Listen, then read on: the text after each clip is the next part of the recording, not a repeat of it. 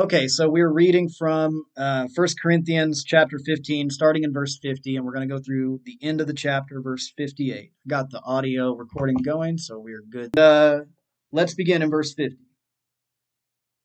I tell you this, brothers flesh and blood cannot inherit the kingdom of God, nor does the perishable inherit the imperishable. Behold, I tell you a mystery. We shall not all sleep but we shall all be changed. In a moment, in the twinkling of an eye, at the last trumpet, for the trumpet will sound, and the dead will be raised imperishable, and we shall be changed. For this perishable body must put on the imperishable, and this mortal body must put on immortality. When the perishable puts on the imperishable, and the mortal puts on immortality, then shall come to pass the saying that is written Death is swallowed up in victory. O death, where is your victory? The sting of death is sin, and the power of sin is to be to God, who gave us the victory through our Lord Jesus Christ. Therefore, my beloved brothers, be steadfast, immovable, always abounding in the work of the Lord, knowing that in the Lord your labor is not in vain. All right, so let's go back to verse 50. Um, and, and I'm going to go ahead and give you my, my, my, my four points uh, on the passage before we even go through because I don't have the PowerPoint this evening. I know some of you like to take notes and get all the, the main points down. So in, in verses 50, in verse 50, we're going to talk about um, beginning our journey toward being a spiritual being now, in the present. Because the Spirit, and only the Spirit, not flesh and blood, can inherit the kingdom of God. And then in verses 51 through 53, we're going to talk about the certainty of our victory in Christ over death. And then in verses 54 through 56, we're going to talk about Christ as the answer to death and to every other problem in our material existence and the fulfillment of, amazing prophecies from the Old Testament. And then in, in verses uh, 57 through 59, we're going to talk briefly about what our response to all this should be, what this should engender in us. So, um, going back to verse 50, I tell you this, brothers, flesh and blood cannot inherit the kingdom of God, nor does the perishable inherit the imperishable. So, as I as I alluded to this morning, and, and I'll, I'll try to say it again, just because Paul says that you will be a spiritual being in the resurrection, doesn't mean you can't or shouldn't get started being one now. And we're tempted to say, well, how do I become a spiritual being and still live in this world? And for the answer there, as always, we look to Christ. How was Christ a spiritual being while living? Uh, we know that he had a, a, body of flesh like ours and a, a, an a earthly experience, a human experience like ours. And yet, who could say that he was of the flesh or of the world? He was not. He was spirit. God is spirit, and those who worship him must worship him in spirit and in truth. This is why Jesus said, I am the way. Because either we follow him or we've lost our way. We do not know where we're going, and where we're going can only lead us to death and to destruction. We've lost our way without Christ, and every one of us remembers what that feels like to be lost without him. So we want to move as far away from that sinking feeling of being lost without Christ and as close as we possibly can to the glory of that Christ who is offered for us. How do we move closer to Christ? Well, we imitate him. We imitate him in our actions. We imitate him in our life. We imitate him in our speech. We imitate him. In... We try to conform ourselves to ourselves to his image as closely as we possibly can. And of course, we know that that God aids us in this. That it is not um, our power, but but but but God who helps us to make these gains and to grow in Christ. The Spirit um, uh, intercedes with us and strives with us, because like Christ, um, becoming like Christ in every possible way you can manage here is the best way you could possibly spend your time. It's the best spiritual investment you could ever make. And as we discussed this morning, that is what we will be doing in heaven being with and being like Christ. So get started now. Be with him in your spirit and know that he is with you always. Commune with him in prayer.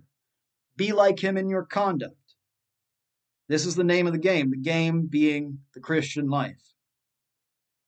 We're all doing the same Christian walk that we will be doing then. Only then, when we are resurrected, when we are in heaven, our worship of Him, our communion with Him, our experience of Him will be unlimited, will be unbounded, will be perfected. Flesh and blood and the limitations thereof will not exist in the life to come. But we will. And that should tell you something about what we are. C.S. Lewis uh, once said, and I'm probably going to mangle this quote, but it's pretty simple. Uh, he said he said one time famously, um, "You are not a body; you have a body. You are a soul." Uh, and and I think that's actually I, I, messed the quote up, but the, the idea is uh, that that this this flesh is not the object uh, of our hope. This flesh is not the thing that will enter into the heavenly realms, but rather it is our resurrected spiritual bodies, um, which Paul compares to the glory of, of planets and stars. Will be will be resurrected with that kind of, of glory and experience of the divine. That, that that's a big part of what we talked about this morning. And by the way, the audio of that sermon from this morning is up uh, on Facebook if you want to check that out or, or, give it another listen. Or if you didn't hear part of it this morning because of technology, uh, you can catch it there. Um, but um, moving ahead to, to 51 through 53, um, there's there's a lot here in these verses. Um, he says, "Behold, we shall not all sleep, but we shall all be changed." In a moment, in the twinkling of an eye, at the last trumpet, for the trumpet will sound, the dead will be raised imperishable, and we shall be changed. And it's always struck me the strength of the language that Paul uses there.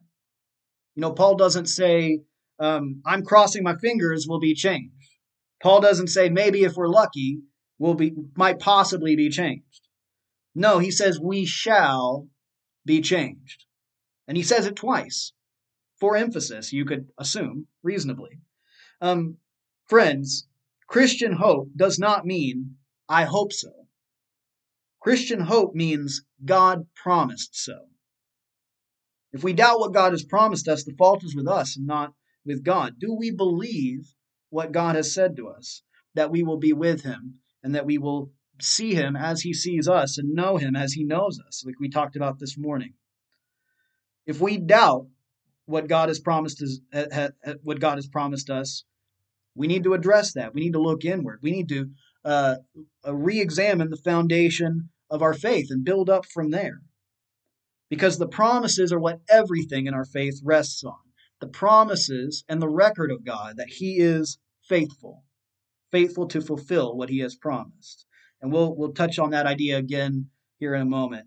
But just keep in mind that prophecy and the inspired word of God through the centuries has been leading up to uh, the bringing of Christ into the world and has been leading to your uh, personal glorification uh, with God in the last day.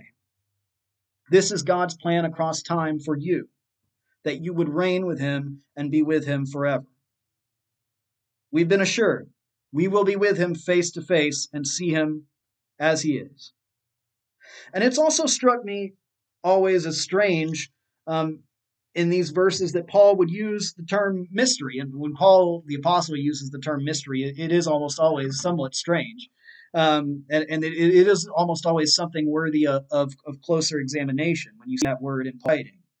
Um, but but the, the term here uh, has always seemed strange to me because if we believe, and if Paul's audience believed, in a second coming, then it seems pretty straightforward.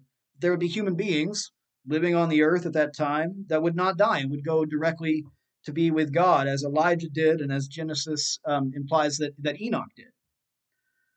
Um, which, by the way, is, is an interesting preach a whole sermon on. Genesis says, and, and I probably will one of these days, Genesis says Enoch was no more because he walked with God. He was no more because he walked with God. Friends, that is a, a rapture I can believe in. Now, uh, the, let me explain what I mean by that before you freak out. Not people being miraculously pulled from cars on highways or being left behind, whatever the left say. That's not what we're talking about. I mean walking with God. I mean immersing yourself so fully in God that you, as a physical material being, for all intents and purposes, cease to exist. I don't mean that if you follow God closely enough, you can be caught up into heaven before judgment like Enoch or Elijah. What I mean is that this walk and this victory that God has worked over death is bigger than just me. It's not about just me, it's about the glory of God. And where I enter into it is that I share in that glory in the last day. If I want to die to myself, then I have to live unto Christ fully. How do we do that? Well, I won't realize it fully until I get there. Even the Apostle Paul did not dare to say that he had fully grasped the knowledge of God. But what Paul says in this passage is that everything we experience here is for the purpose of leading us there. We will be changed, we will be transformed. There is no doubt about that in Christ. Christ has had uh, Christ had to uh, Christ too had to feel the pain and the anguish that comes with death and with knowing that death is coming. He experienced it fully, just like we do, and was tempted in all ways as we were. And when they laid him in the ground, he could not be held. And in the same way, I will not be held in the ground by the power of death. Sorry, Satan. You cannot convince me that I am a broken seed destined never to sprout. The hope that I have in Christ is bigger than that. He has done for us and is able to do for us so much more than we can ask or expect. And it's not because I'm great. I'm not. I count myself, like Paul the Apostle said, to be the most egregious and despicable sinner who I've ever met. Um, but I know better than anybody my, my imperfection and my weakness. And we all do. We know in ourselves what is weak and what is um, what is imperfect about us. I don't have confidence in myself at all to stand before God. I will certainly require an abundant helping of mercy in the judgment. And it's a good thing then that that's exactly what God has promised us in the end our sins and iniquities to be remembered no more.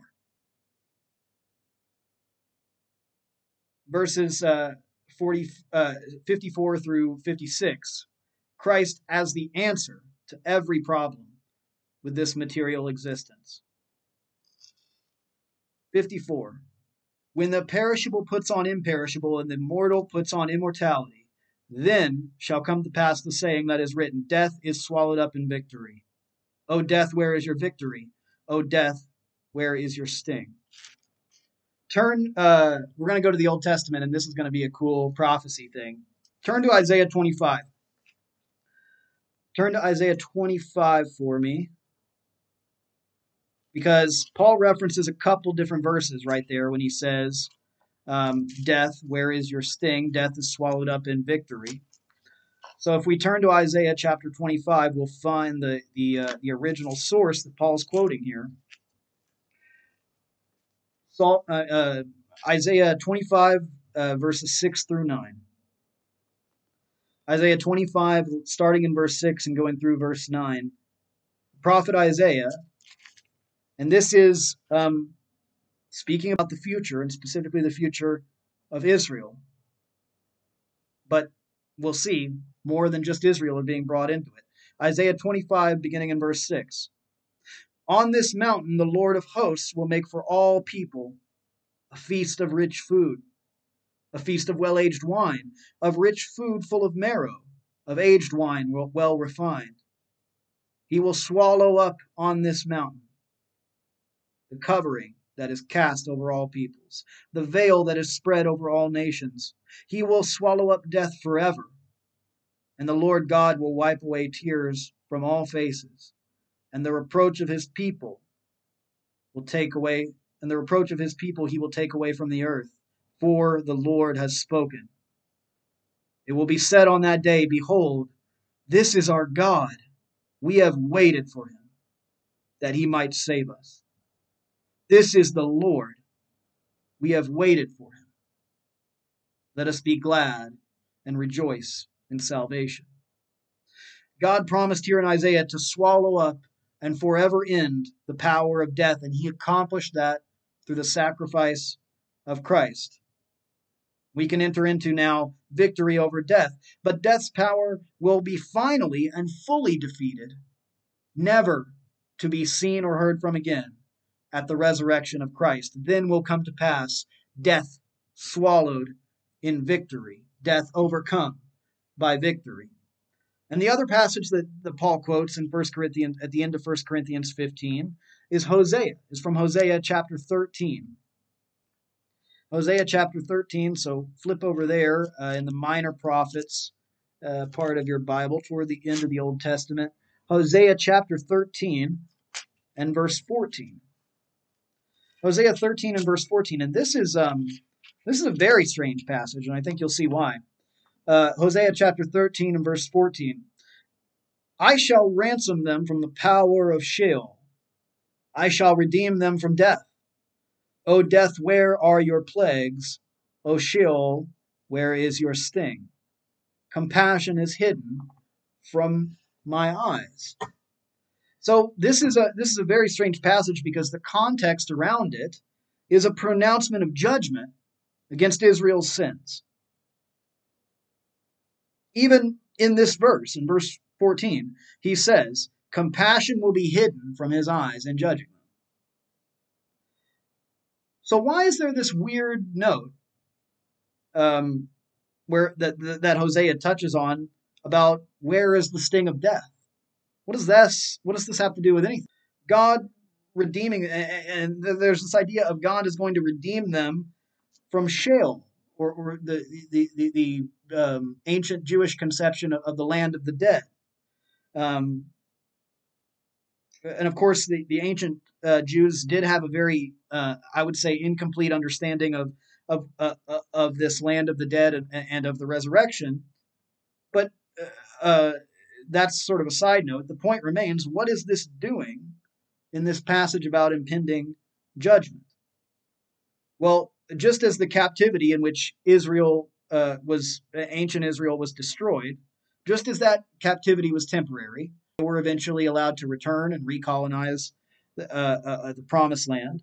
So just as that captivity was temporary, so our defeat and our captivity and our judgment and death is temporary. Because Israel and the whole world achieved full victory at Calvary and at Pentecost. Mission accomplished. So and so we can we we achieve our full victory in the exact same way at the cross and by clinging to that same cross. Cling to your life and you will die. Cling to the cross, name and death and criminality, and you will be raised glorified, immortal, and acquitted. And when the world asks you, how you can live your life with such abandon and such joy and such hope. You tell them the truth. I believe in the resurrection, and this is my power. This is my strength. None of me and all of Christ. My power is the one who will raise me from the dead. Great promises that we've been given to be raised, to be changed, to be transformed into something that we do not yet recognize or see. So, what should our response to all this be? How do we contend with this? Because clearly there are things about this that we can't fully understand. Just as flesh and blood cannot enter the kingdom, so our earthly, uh, our, our, our physical, our fleshly minds struggles to comprehend the full glory of heaven and, of what we will inherit. But I think it's interesting um, what Paul emphasizes at the very end of this section. After he said all this, death is swallowed up in victory. Death, where is your sting? We've achieved victory over death. And then what does he say after that? In verse 57 But thanks be to God who gives us the victory through our Lord Jesus Christ. Therefore, my beloved brothers, be steadfast, immovable, always abounding in the work of the Lord, knowing that in the Lord your labor is not in vain. I think we've um, de emphasized gratitude and its place in our spiritual lives to our detriment. Um, we are we live in a culture that that is not, it seems, um, as gracious and as thankful as it once was. And and this is a real problem because at almost every point when we see someone humbled or we see someone challenged, and I'm talking about heroes of faith in the Bible, when we see victory won or defeat, when we see good times or bad, there is always, almost always, in, in prayer and in communion with God, thankfulness as the outgrowth of that. And the idea biblically is that our thankfulness should be independent of whether things are going well or things are going bad for us, but that we understand that there is a bigger plan here. God is in charge, that God uh, is holding um, the strings, so to speak. So we can we can say even when we're struggling, God, thank you for putting me through this. Because the sufferings of this life are not for nothing. They're to teach us something. They're to move us towards something. And even though they can feel destructive, and even though they can make us grief, and uh, they can cause us grief and, and put us in pain, the, the, the negative and the detrimental experiences of this life help us help us to empathize and help us to have compassion and help us to seek the lost. We see others in the world who are struggling and in pain, like we used to be, like we still are in our weak moments. And we say to them, I have the secret. Do you want to hear it? It's not an idea. It's not um, a philosophy. It's a person. He lived 2,000 years ago and he was perfect and his teaching was perfect. And he won the victory over death for me. This hope that we have should make us impossible to move. I, I, I it is kind of a, a, hacky preacher point, but I like that uh, that Mark brought that out in class this morning. That it, where there's a therefore in the Bible, you should figure out what what it's there for. And I think that's that, there's a really good uh, example of that here in verse 58. Um, where he's in 57, he says, "Thanks be to God." We're going to be thankful to God. No, and specifically, we're going to be thankful to God because He gives us the victory through Christ. Therefore, since we've got the victory, since it's already won, be steadfast, be immovable, always be abounding, be growing, always be reaching for more in the work of the Lord. Why?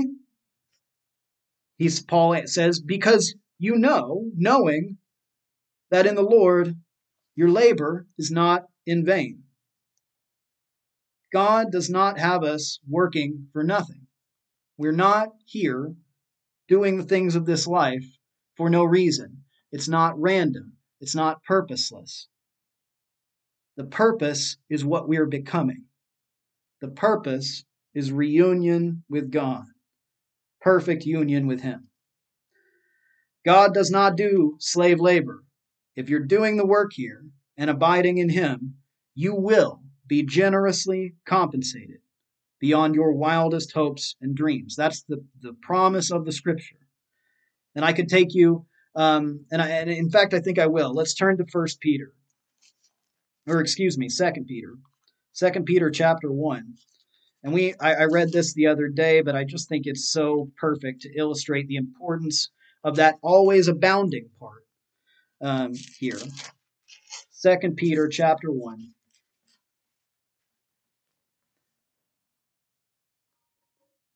Second Peter chapter one, um, starting in, in um,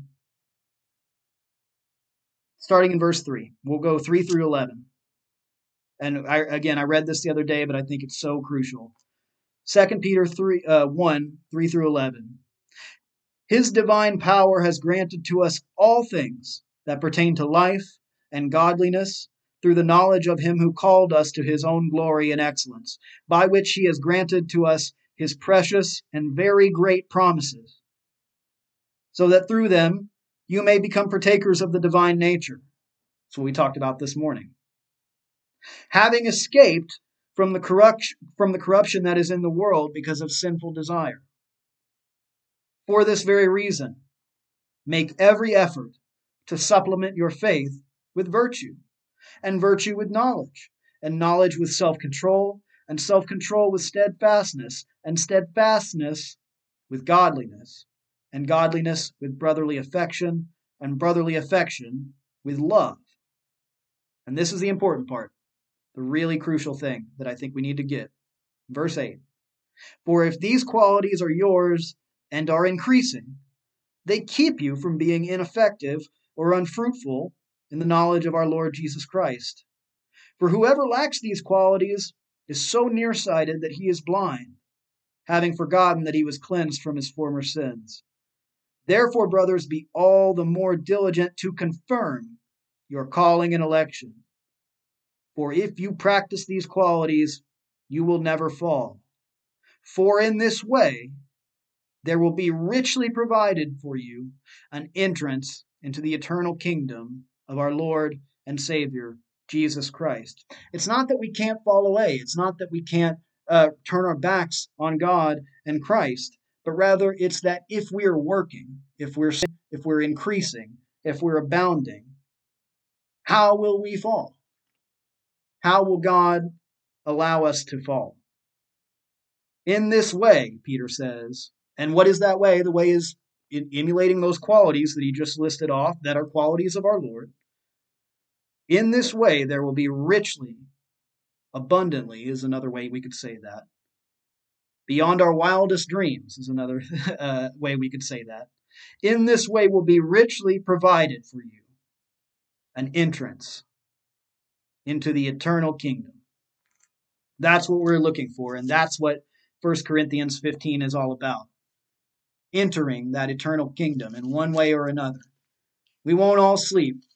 When the Lord returns, the righteous dead will be caught up with him, with the uh, with the dead raised as well. And that was breaking news to the ancient world.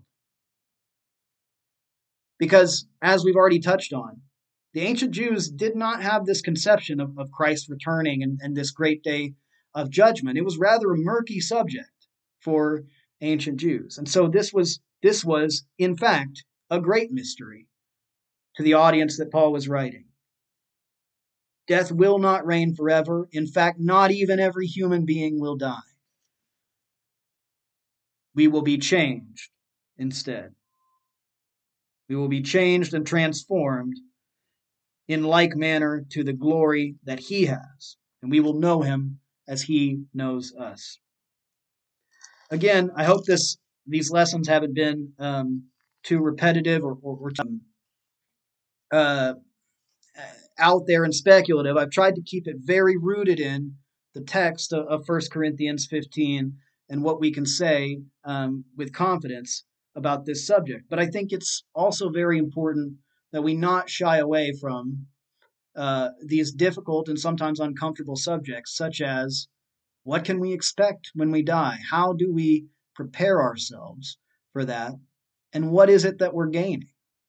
I hope that we've we've sort of uh, addressed these these problems and, and we've reinforced our, our hope so that as we're walking on this Christian path, we can look to what we're what we're entering into, what we are inheriting, um, and the glory that will be in the last day.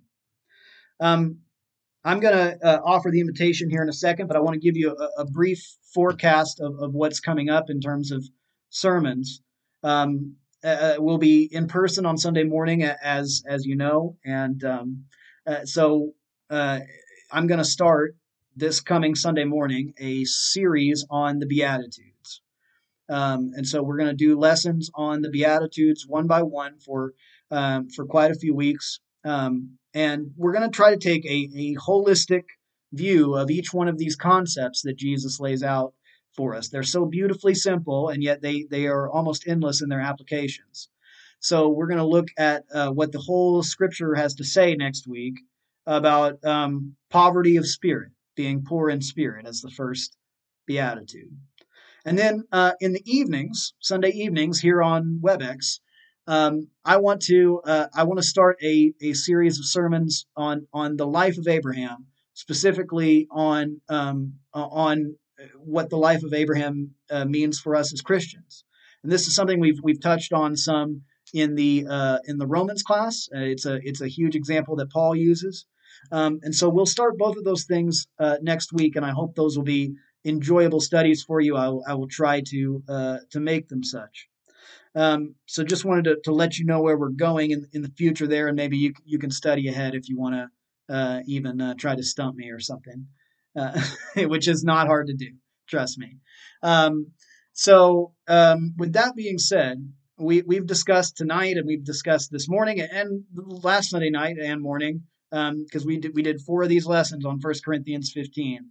We've discussed hope. We've discussed um, what we will inherit in the last day, and I think hope is an underserved um, hope is an underserved virtue in, in, in the Christian world, and that in that we don't preach on it and teach on it enough.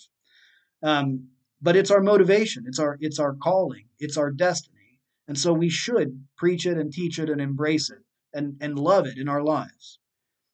We, we can come to a place where, even though we don't know everything that there is to know, we love that we don't know it.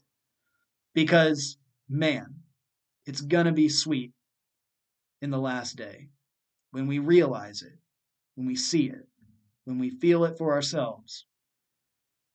There will be nothing like it you've experienced. And it will be all you for the rest of your existence, which will exist without end. So, if that's what you want to enter into, if that's the kind of hope you're looking for in your life, if that seems like an appealing motivation above things here on this earth, then the answer for you is Christ. The answer for all the world is Christ. The longings of our hearts sing for eternity. We long for eternity. In Christ, that's exactly what we gain. Here, there is nothing for us but death. Believe in Christ, confess his name before men, repent of your sins, and be baptized. Enter into his body,